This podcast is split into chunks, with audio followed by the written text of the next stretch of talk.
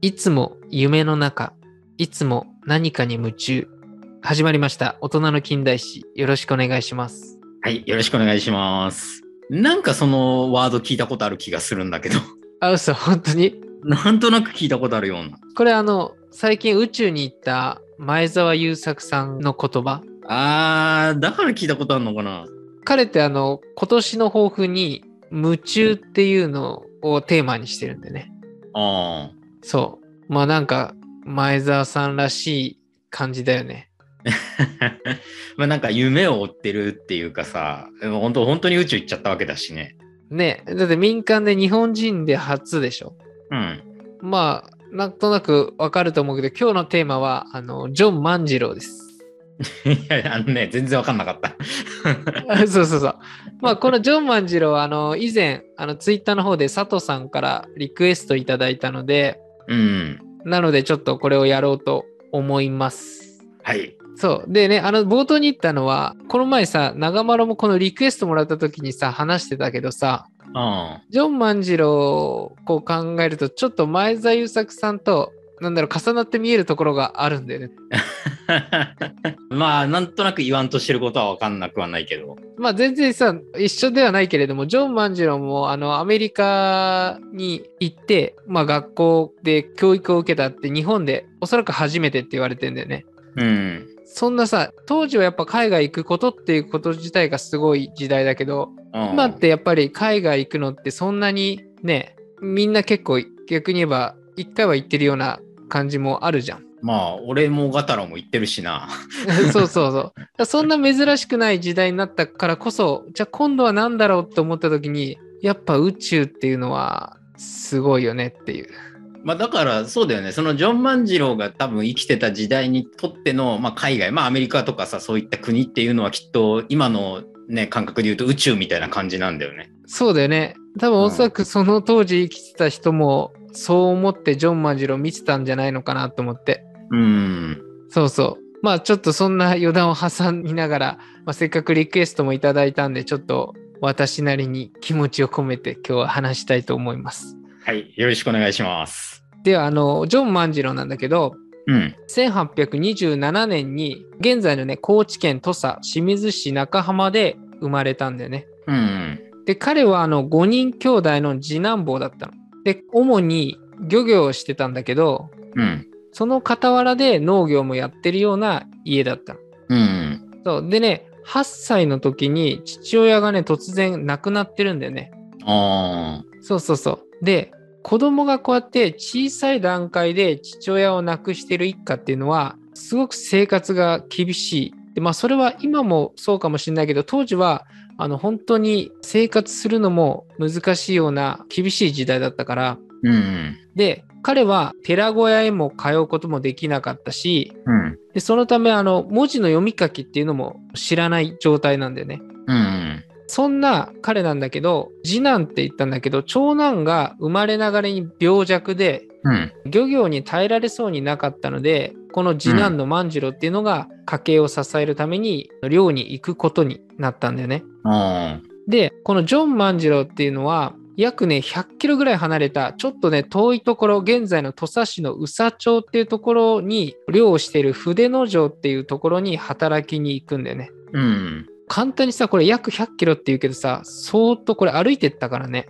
ね、当時だからね。そうそうそうあの車そがあうるわけでもなくだもんね。平坦な道ではなくて山を登ったりとか、うん。そういうのも。もあったみたいでこの時点でねもう自分は号泣だったけど ね 嘘でしょ。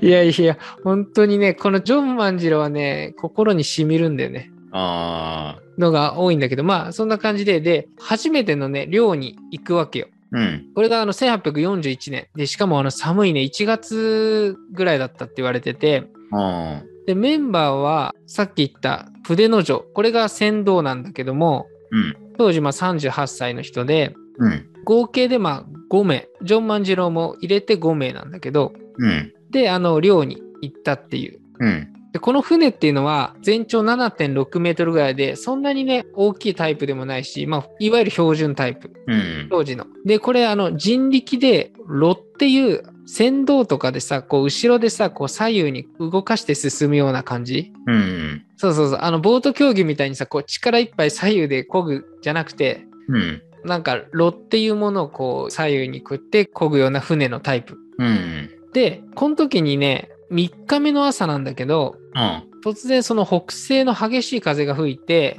うん。海の流れがね、一気に強くなったんだよね。うん。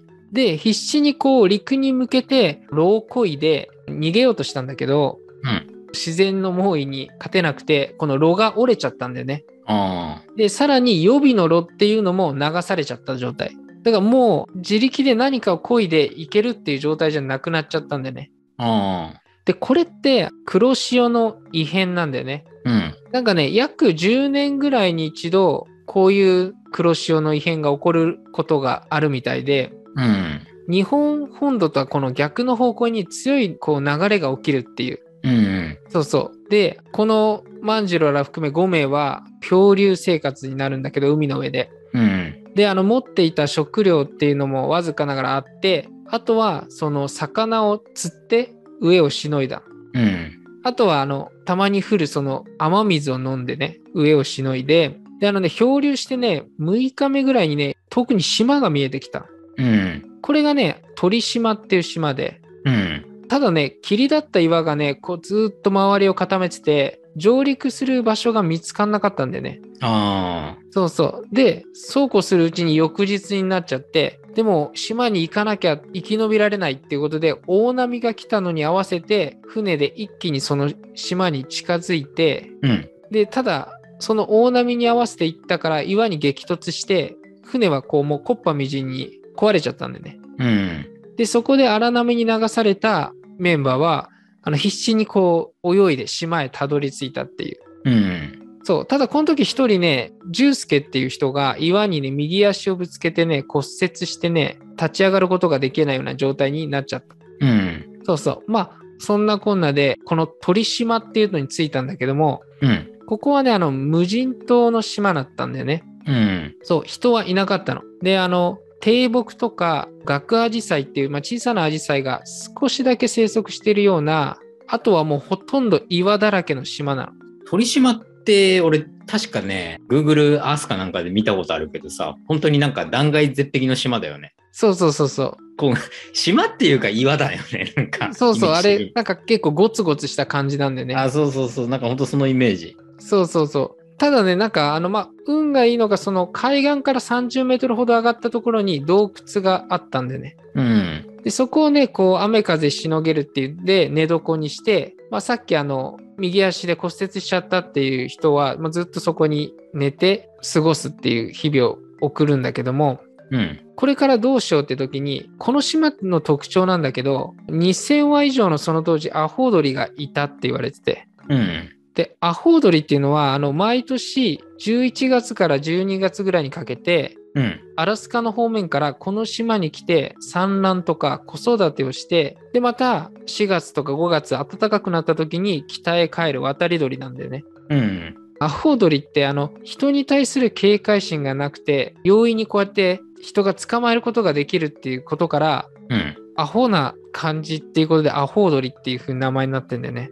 あまあ、ちょっとネーミングがね何とも言えないけどー そのまんまかよっていうそうそうまあかわいそうな鳥でもあるんだよね。うんそうでアホウドリって長森って見たことあるあーいい見たことはないな正直ないよねそれ。うんだってこれあのね絶滅危惧種なのよ今。うんアホウドリってそもそもあの人がいるような島には住み着かないようになってて。うんそうそう、だから自分も見たことないなと思って て、うん まあ、そんだけなんだけど。 いや見たことある人いるのかな 逆に見たことある人はもうすごいと思うよ、それは。うんで、だから、あの、すぐ捕まえることができたんでね、アホウドリ自体。うんで、捕まえて、そのまま生肉として食べたりとか、うん残りはこう干して保存食として後で食べるような。うんで、卵ってちょうど産卵の時期だったからいっぱいあったの。で、これもね、鶏のね、6倍ぐらいの大きさで、へえそうそう、結構大きいんだよね。それをあの生のまま飲んだりとか、うんで、その殻は雨を溜めて、飲み水をこうちょっとずつ飲むような、そんな生活で飢えをしのいでたんでね。うん。そう。で、ある日ね、ちょっと上に登ったところに、2つのね、お墓がね、この島って建てられてたんだって。うん。で、これを見た瞬間に、以前にこう自分たちと同じように漂流した人が、まあ、うんいたんだろうなって、こう思って、涙を流すような、そんな記録があるんだけども。うん。で、ちなみにね、これさ、要はお墓が建ってるってことは、じゃあ第三者がもう一人いたんじゃないかっていう説があるんだよね。ああ。その、最後に建てた人はじゃあ誰なんだっていう。うん。これね、ちょっと記録をね、追っていくとさ、あの、江戸時代って記録に残ってるだけで15例ぐらい鳥島に漂流してる記録が残ってるうん。でね、自力で脱出してるっていう記録もね、残ってるこれはね、船を補修して自力で脱出してるうん。そういうのがなんか関係してんのかなと思ったんだけど、うん。で、ちょっと話を戻すと、うん。 4月に入っていって、あの、アホウドリっていうのはこう巣立ちして島を去ってっちゃったのね。ああ。そうすると困ったもので、保存食の肉っていうのも徐々に底をついてきたの。うん。そう。残るはその海藻だったり、貝類っていうのはちょっとあって、それを食べるような。うん。で、6月っていうのはね、なんか雨が降らない時期があって、うん。だからあの、雨水も貴重になっちゃって、1日も1回ぐらいその貝殻で雨水をすくって飲むぐらいうん。で我慢して、貴重な水を使ってったんでね。うん。そうそうそう。この彼らっていうのは常に均等にこう5等分に分けて食べて飲んでっていうのを、まあ、ずっとこの誰も規則を破ろうとはしなかったんだよね。うん。これってすごいなと思って。うん。まあそうだよね。うん、なんか長丸が前言ったあの、あなた半島とはちょっと違うなみたいな。いや、あそこは最終的にダメになっちゃっただけだからね。まあまあね。いやだから本当にすごいチームワークだなと思って。うん。でね、あの、この木が寸前のとこだったの。もうダメだっていうところで、この2隻のボートが遠くから来るのが見えたの、この島に。うん。そう。で、万次郎は、この船を見つけて手を振って、その小舟にね、泳いでいって助けられたんでね。うん。で、その後、残りのメンバーも助けられて、うん。もうその時には全員かなり痩せ細ってた状態だったの。うん。この小舟っていうのは遠くに本線があってなんでこの島に近づいてきたかっていうとウミガメとか魚を食料を求めてこう来たの。うん。そうでこのね本線っていうのはアメリカのねジョン・ハウランド号っていう船なの。うん。これはねあのアメリカのマサチューセッツ州のニューベッドフォードっていうところから来てる捕鯨船なんだよね。うん。で、船の長さはね、34メートルっていう、もうかなり大きい船。で、この船長をしてるのが37歳だったウィリアム・ホイットフィールドっていう船長だった。ああ。で、乗組員は34名いて、結構大規模な。うん。でね、この船に救助されて、最初ね、少量のね、なんかパンだったり野菜スープっていうのが出されたんだよね。あこれなんで少量かっていうとさ長い間飢餓生活をした人に対してこう一気に食べ物を与えると消化器とか特に胃腸の具合っていうのを悪くして最悪の場合死に至るらしくてうん。そういうのも熟知してこう徐々に食事の量を増やしていってくれたんだよね。うん。そうそう。で、それだけじゃなくて衣服なんかも与えて本当になんだろう善意でしかない行動なんでね。うん。そうそうそう。で、この捕鯨船ってそもそも目的はクジラの油を取るのが目的なの。あこれさ、俺びっくりしたんだけどさ、あ。うん。油だけなんだと思って。ああ。そうだね。そうそうそう。これ、鯨油ってクジラの油って書いて鯨油って言うんだけど、うん。ランプの油だったり、ろうそく、石鹸とか、薬品、ポマードなんかに使われて、あの、高値でね、当時取引されてたの。うん。で、このね、クジラの取り方も、その当時そう、人が背中の急所にこう、森をこう、打つのよ。うん。で、ずっとその格闘した上で、捕らえた後に皮を剥がして、肉は必要なくて、その場で海に落としちゃうんだよね。うん。嘘と思って、この肉じゃないんだみたいなね。ああ。だから、クジラ肉は食わなかったってことでしょそうそう、クジラ肉は食わなかった。アメリカはね。うん。その皮とか尻尾を船に運んで細かく切り刻んで大きな釜で煮立てることで油が出てきてそこをすくい取るんだって。うん。でこうしてなんか原油を取るんだけどジョン万次郎からしたら土佐ではこうアメリカのように大規模な捕鯨業っていうのはなかったんだけどうん。稀にさ海岸に死んだクジラとか流れ着く場合もあってうん。クジラって貴重だったんだよね。もうクジラが取れた時は捨てる部位がないぐらい全部食べるんだよね。うん。そうそう。なのにアメリカは食べないっていうね。うん。これにびっくりしたらしくて、その当時アメリカっていうのは得体の知れない菌が潜んでいて病気になるっていう古くからなんか言われてたらしくて、そのためね、食する文化がなくて商品価値がなかったんだって。ああ。そうそう。でね、船ではね、万次郎っていうのはうん。マンまたはジョン・ハウランド号のジョンを取ってジョンマンって言われたうん。そうそうそうそう万次郎っていうのは特にね好奇心とかなんかねコミュニケーション能力高いなっていう感じだったのようん。これねいろんなエピソードあるんだけど例えば船員から捕鯨船の仕事が少ない夜間に積極的に聞いてこう英単語とかをね教えてもらってたのようん。あとはなんだろう、地球儀とかがあって、この世界の地理っていうのを教えてもらったりとか、とにかくね、積極的に聞いて覚えようとなんかしたんだよね。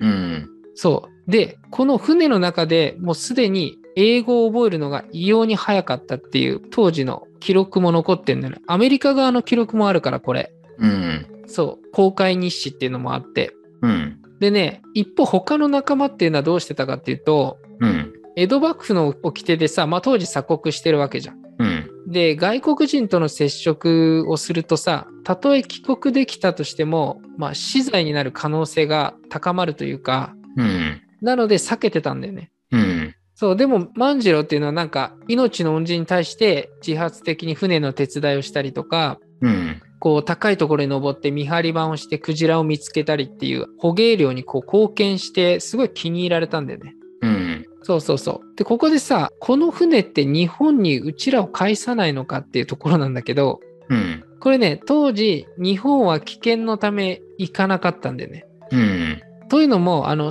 1837年に、アメリカのね、モリソン号っていうのが、マカオに保護されていた日本人の漂流民の7名を浦賀港へ入港しようとしたんだけど、うん。その時にね、陸からね、いきなり砲撃されたっていう事件があるの。うん。まあ、こんな件からも、これはアメリカだけじゃなくて、他の世界の方も、あの日本っていうのはちょっと危険な国だっていうんで、うかつに近寄らないっていう風にしてたの。うん。そうそう。だから、彼らも返したくても返せなかったんだよね。うん。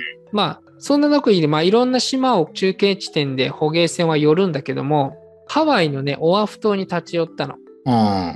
で、船長はね、ここでみんなでね、暮らすように進めたのよ。うん。で、その頃さ、アメリカじゃなくてこれってカメハメハ大王のハワイ王国の時代だから、うん。まだアメリカじゃなくて、うん。そう。で、ただ船長は、万次郎だけはアメリカに連れて教育を受けさせたいっていうふうに言ったの。うん。船長自体は、その航海の前に、あの、ルース夫人っていうのを亡くして独り身だったのね。うん。まあ何より、その、万次郎自体がこの航海の中で、まあ相当気に入ったんだよね。うん。そうで万次郎に聞いたら即答でアメリカに自分も一緒に行くとうん。いうこのさ決断すごくない まあ、当時でいう宇宙だからね。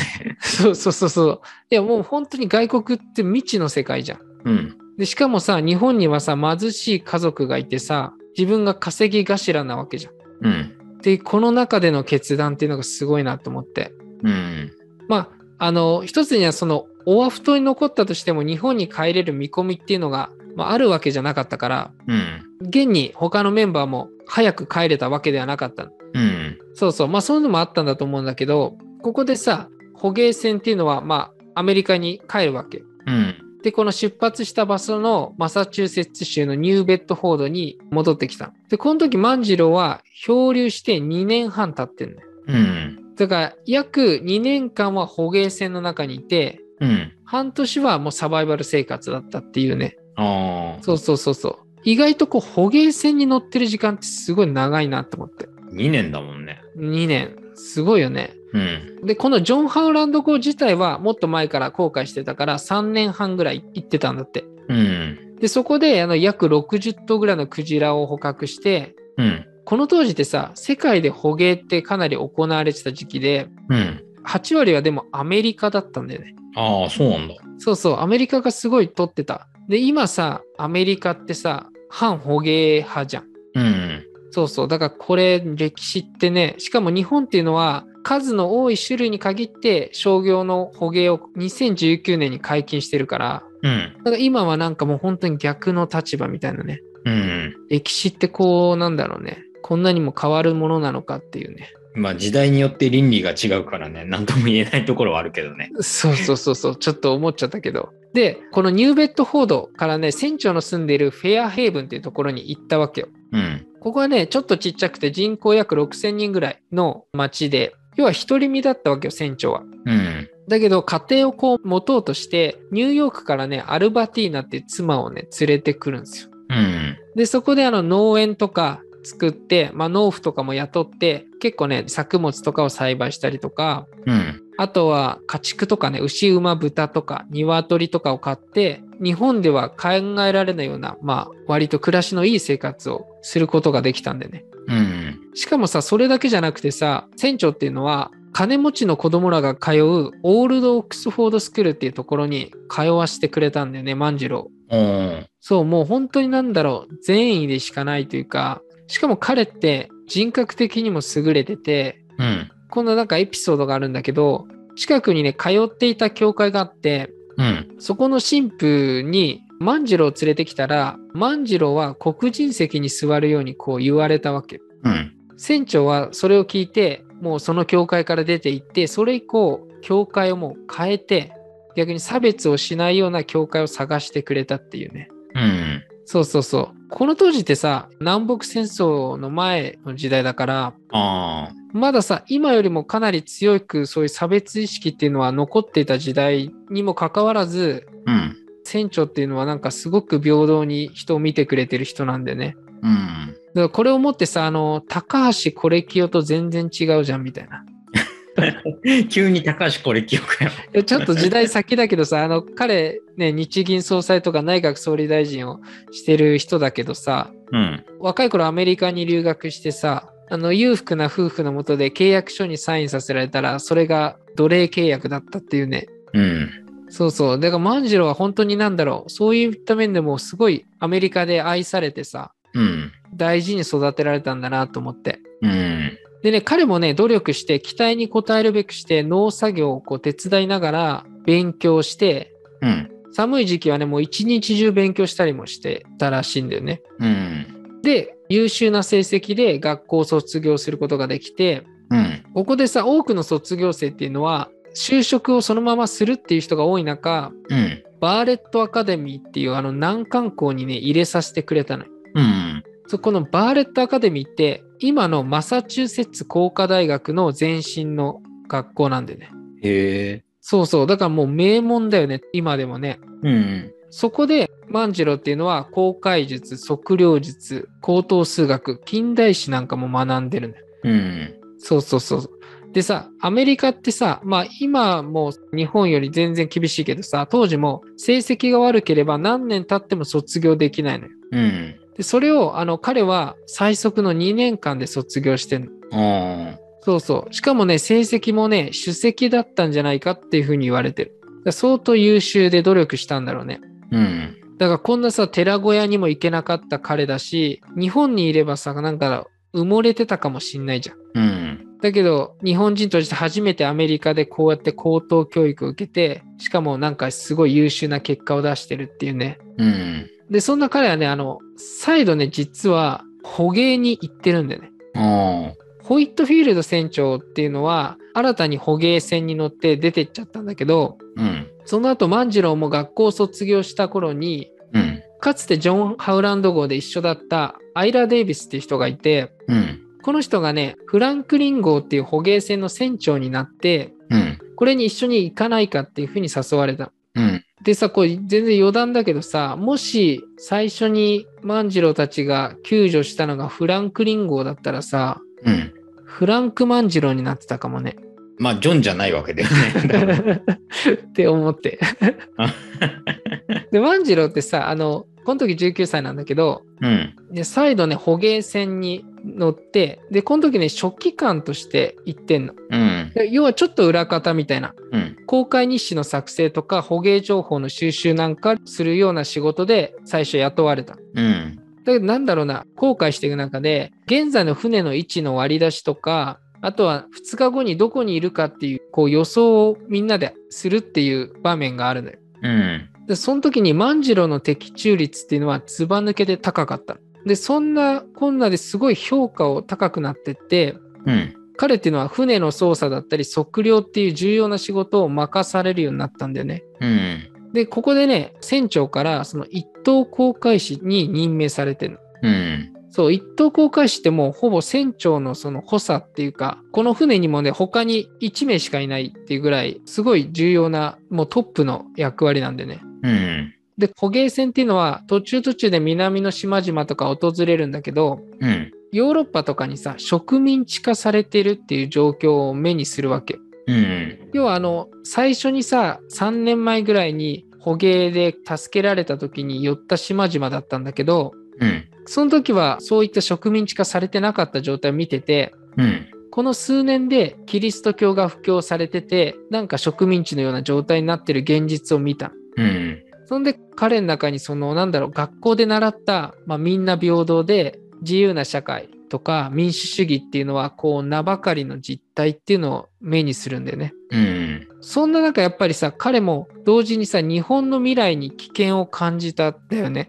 うん。日本も同じようにこうやって植民地されるんじゃないかっていうのもあったしうん。でねこの航海の中で、実は日本近海も通ってんのうん。小笠原諸島だったり実はそのサバイバル生活したまた鳥島にもね行ってるんだよねうん。そうで小魚なんかを釣って食料調達してたりとかしてそんな中ねオアフ島にもまた行くのようん。でオアフ島っていうのはあの残りのさ漂流したメンバーがいるとこでああ。でそこで船頭だった筆の城らとメンバーと再会してんだようん。そうでかつてその足を怪我しちゃったジュースケっていうのはあの治ったんだけどもう赤痢っていう病気で亡くなっちゃってたのああ、そうなんだ。そうそうそう。だから、あの、残りの3名は、まあ生きてはいたんだけども、うん。でね、2人ね、その筆の城と五右衛門っていうのは、うん。帰国をね、一回試みて、あの、日本近海の船にね、乗らしてもらって、上陸しようと思ったんだけど、うん。結局はダメで、うんどうやったら帰ったらいいんだっていうのが分からず、もう一回戻ってきたのね。うん。そうそうそう。そんなんが、まあ話があって、まあいつか必ずみんなで帰ろうっていうのを決意して、この時はまあそのまま万次郎は別れるわけ。うん。そう。でさ、フランクリン号ってこの後さ、船長がね、精神的におかしくなっちゃったんだって。ああ。なんかね、ナイフとか拳銃を手にして奇怪な行動が見られて、うん。こうやってね、なんか捕鯨をやってる中で、もう数年ってさ、船の上で過ごすわけじゃん。うん。だからなんかね、この捕鯨の最盛期の5年間で100名を超えるぐらいね、船長がね、精神を病んでね、自殺したり消息不明になってんだって。ああ、なんか、やっぱり同じ環境っていうかさ、そこにずっと閉じ込められてるような感じになっちゃうのかね。ねえなるんだろうね。うん。で厳しい条件の航海だしね、いろんな管理もしなきゃいけないしね。うん。で、そこでね、その、まあ、ちょっとおかしくなっちゃった船長は、うん。マニラのね、アメリカ領事館に預けて、うん。その後ね、万次郎はその船のね、副船長になってんだよ。うん。だからもう、かなりの信頼として優秀だったんだろうね。まあ、そうだよね。そうそうそうそうそう。で、この航海っていうのは約40ヶ月あって、うん。で、戻ってきて、で、クジラがね、合計で500頭ぐらい取ったらしい。 500。そうそうそう。で、クジラのね、油っていうのも数千ダルっていうぐらい確保できて、うん。マンジュラはその時報酬もね、金貨350枚受け取ってんだよね。うん。ちょっとどう、どのぐらいの価値なのかわかんないけど。まあ、金貨あったからね、相当なんじゃないのかな。そうそうそうそうそう。で、まあ今回はね、こんな感じで、あの、海中心のお話で、次回に続くっていう風にしたいと思って。あ、なそうなのあそうそう。っていうかね、ジョン万次郎、あの、このまま流すとかなり長くなっちゃうんで、うん。一回区切ろうかなと思って。あ、なるほどね。で、まとめるとさ、彼ってさ、その、英語がさ、喋れるっていう当時、それだけで珍しいものだと思ってて、うん。で彼ってそれだけじゃなくてさ、うん。公開技術もアメリカにおいて本当トップレベルで、しかも経験も豊富だったんだよね。うん。で、何よりさ、こう多くの人からこう信頼を勝ち得てるっていうところが本当すごいなっていうところ。だからなんかたまたま遭難して運よく救助されたラッキーボーイじゃないんだぞっていうところ。長丸はどうでしょうかまあジョン万次郎自体は、まあ俺は知ってたというか、まあそこそこは知ってるつもりなんだけど、うん。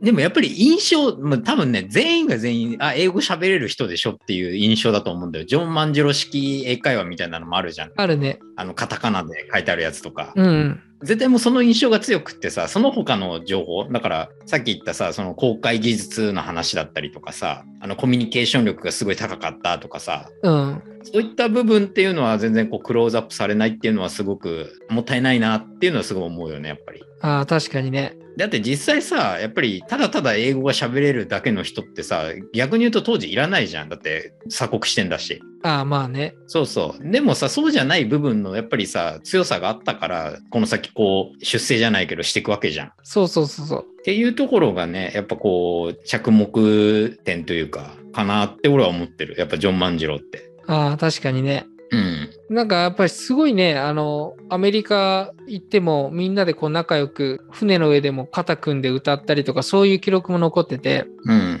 打ち解けるのがすごいんだよね。うん。で、この後さ、あの話にも出てくるけど、日本でもかなり信頼を得ていたりとか、うんやっ。ぱ人間的にもかなり優れてたんじゃないかなっていう感じだね。まあ、なんか嫌な感じはしないよね。残ってる資料を見てるだけだけど、なんか嫌なやつだったっていう感じはないじゃん、絶対。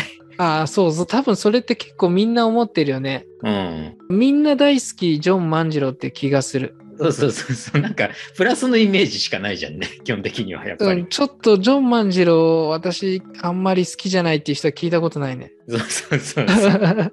まあ、みんなそこまで知らないんだろうけど。。知らないいのもあるけどね。まあ、そんな感じで今回はジョン万次郎の第1回目ということで、はい。まあよかったらね、フォローだったりとか、評価をポチッとしてくれると励みになります。 はい。ぜひ、お願いします。